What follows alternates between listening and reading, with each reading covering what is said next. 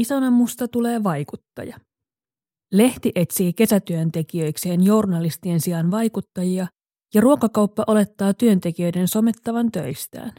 Miksi kaikkien halutaan yhtäkkiä olevan vaikuttajia ja ovatko kaikki sellaisia? Vaikuttaja on vähän niin kuin konsultti. Kukaan ei oikein ymmärrä, mitä se tekee, mutta liikaa palkkaa se saa kaikkien mielestä. Loppuvuodesta 2020 Iltalehden politiikan toimittaja Tommi Parkkonen naureskeli kolumnissaan somevaikuttaja Sara Siepin bisneksille ja kutsui Siepin työtä sponsoroitujen alushousien ja minttu yrtti sitruuna kastan ja muffinssien esittelemiseksi. Parkkosen mukaan Sieppi sai työstään liikaa palkkaa ja postasi liikaa bikinikuvia Instagramiin. Parkkosen asenne heijastelee laajempaa asenneilmapiiriä. Vaikuttajien työtä ei ymmärretä tai sitten se ymmärretään tahallaan väärin. Samaan aikaan, kun vaikuttajille naureskellaan ja heidän työtään mitätöidään, yhä useampi kuitenkin haluaa vaikuttajaksi ja myös omille palkkalistoilleen vaikuttajia. Esimerkiksi vuoden 2021 kesätyöpaikka-ilmoituksissa nähtiin uusi ilmiö. Nyt palvelukseen halutaan vaikuttajia, vaikka työn todellinen sisältö olisi paputölkkien hyllyttämistä. Haluatko todelliseksi vaikuttajaksi, kysyi esimerkiksi Ilta-Sanomat työpaikkailmoituksessaan. Ilmoituksen tarkempi tutkiskelu paljastaa, että varsinaiset tittelit eivät ole muuttuneet. Jostain syystä Iltasanomat ei kuitenkaan houkuttele nuoria tekijöitä journalisteiksi, vaan vaikuttajastatuksella. Journalisteilla on tietenkin valtava mahdollisuus vaikuttaa niin yhteiskunnan narratiiveihin kuin yleiseen mielipiteeseen. Voisi kuitenkin kuvitella, ettei vaikuttamisen ja journalismin rajan hämärtäminen entuudestaan palvele ainakaan journalismia. Vaikutteet kelpaavat myös muualle. Lidlin kesätyöntekijän olet automaattisesti myös vaikuttaja, houkuttelee kauppaketju kesätyöntekijöitä. Vaikutat oman lompakkosi paksuuteen, työporukkasi ilmapiiriin ja asiakkaidemme arjen sujuvuuteen. Lisäksi valjastamme kaikkien kesätyöläistemme joukosta erikseen vielä 30 halukasta henkilöä Lidlin kesän 2021 somevaikuttajiksi.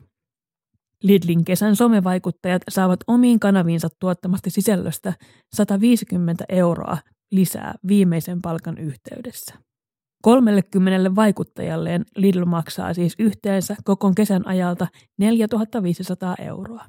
Sillä ei ammattivaikuttajalta vielä kovin montaa postausta saisi. Lidlin asenne on kuva ajastamme. Vaikuttajia halutaan, mutta vaikuttajien työstä ei haluta maksaa. Samaan aikaan näyttää siltä, että hilujakin vastaan halukkaita tekijöitä kuitenkin riittää. Mistä johtuu se, että somevaikuttajia samaan aikaan pilkataan ja sellaiseksi kuitenkin halutaan? Yksi. Jokainen meistä on jo pakotettu vaikuttajan rooliin.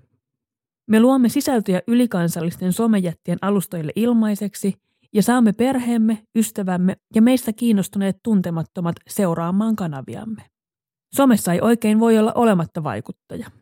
Toki eroa on siinä, vaikuttaako sataan kaveriin vai kymmeniin tuhansiin tuntemattomiin sekä siinä, onko vaikuttaminen satunnaista vai harkittua.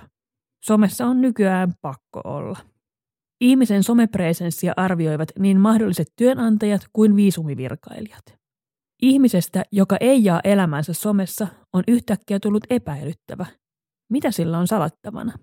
Koska lähes jokainen kuitenkin tuottaa sisältöjä someen, tuntuisi tietenkin oikeudenmukaiselta saada siitä myös palkkaa. Jokainen someen sisältöä tekevä, kavereiden mielipiteisiin vaikuttava ihminen ei kuitenkaan ole ammattivaikuttaja. Ammattivaikuttajan harrastajasta erottaa ainakin raha. Onko joku valmis maksamaan työstä vai ei? Entä onko joku valmis maksamaan työstä niin, että sillä elää? 2. Vaikuttaminen ammattina on periaatteessa kenelle tahansa mahdollista. Somejen ja blogialustojen käyttö on ilmaista, kunhan suostuu katsomaan palveluiden myymiä mainoksia. Ammattivaikuttajaksi pääsemiseen riittää periaatteessa se, että onnistuu keräämään itselleen yleisön. Kun yleisö on riittävästi, joku kyllä maksaa suoraan noille ihmisille mainostamisesta. Yleisön taas voi saada niin kiinnostavalla ajattelulla kuin arjen havaintojen jakamisella tai kaunilla luontokuvilla. Tie vaikuttajuuteen on auki useammille ihmisille kuin koskaan ennen. Ei toki kaikille. Edelleen vaikuttajaksi pääseminen on helpompaa valkoisille, klassisiin kauneusihanteisiin sopiville sanavalmille ihmisille kuin kenellekään muulle. Yritykset kääntävät katseensa vaikuttajiin ajassa, joka poikkeaa merkittävästi aiemmista vuosikymmenistä. Siinä missä julkikset olivat alkuperäisiä vaikuttajia, nyt vaikuttajakenttä on pirstoutunut. Julkiskulttuuri on alennustilassa ja esikuvia etsitään muualta. Vaikuttajia löytyy moneen lähtöön. Nanovaikuttajat, mikrovaikuttajat, makrovaikuttajat ja megavaikuttajat koostavat kaikki erikokoiset ja erilaisista asioista kiinnostuneet yleisöt kuuntelemaan viestintää ja mainontaa. Jo parilla sadalla seuraajalla voi päästä nanovaikuttajaksi ja ryhtyä tekemään kaupallista yhteistyötä, mutta yleensä vasta yli 10 000 seuraajan makrovaikuttajat voivat tehdä vaikuttamisesta tuottavan ammatin. Sometyötä ei arvosteta, koska se näyttää helpolta. Sen kun avaa puhelimen etukamera ja höpöttää siihen. Tosiasiassa työ ammattimaisella tasolla edellyttää sekä ajatuksellista, ajallista että rahallista panostusta. Välittömältä vaikuttava jutustelu kameralle voi olla tarkkaan suunniteltua strategista viestintää tarkasti rajatulle kohdeyleisölle. Ammattimainen vaikuttajatyö vaatii yleensä oman yrityksen pyörittämistä ja monipuolista sisällöntuotantoa sekä myyntiä. Kameralle jutustelevan vaikuttajan taustatyö jää näkymättömiin ja työ näyttää siltä, että papupurkkien hyllyttämisen sijaan voi makoilla kotona hashtag kaupallinen yhteistyö lakanoissa samalla, kun yritykset kantavat PR-lähetyksiä oven taakse. 3. Vaikuttaja voi, no, vaikuttaa. Someissa etenkin Instagramin sisältöjen suunta on muuttunut radikaalisti viimeisten muutaman vuoden aikana. Entisten yliestetitsoitujen kuvien sijaan nyt kiinnostaa aitous ja suora puhe.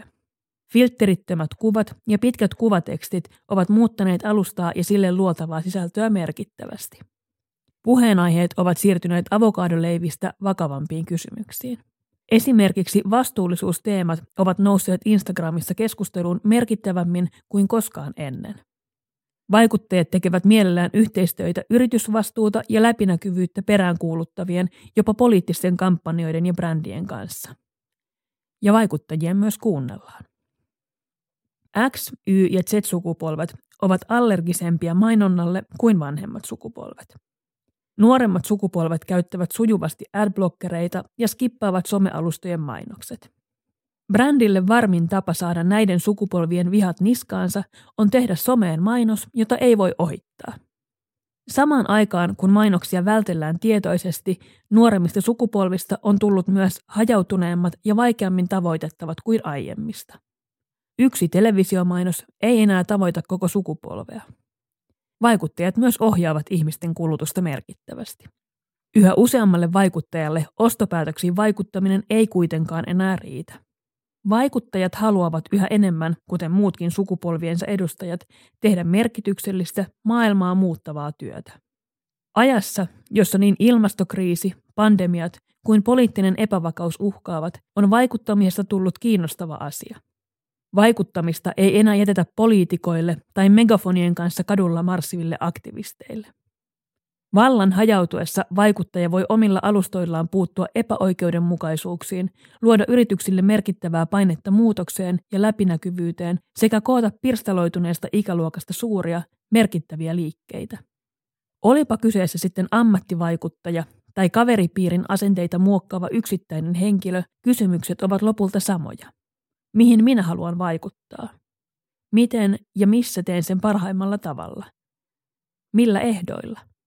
Jos vaikuttajalta on ostettavissa mikä tahansa mielipide riittävän suurella rahasummalla, onko vaikuttaja enää uskottava?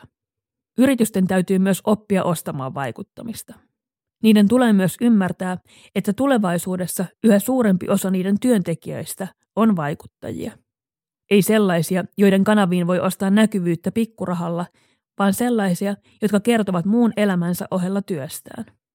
Yrityksen sisällä yksittäisten somettajien palkitseminen jäänee historiaan. Sen sijaan yritysten täytyy hoitaa tonttinsa kuntoon ja miettiä, millainen työnantajan mielikuva heistä välittyy, jos positiivisista maininnoista ei enää makseta.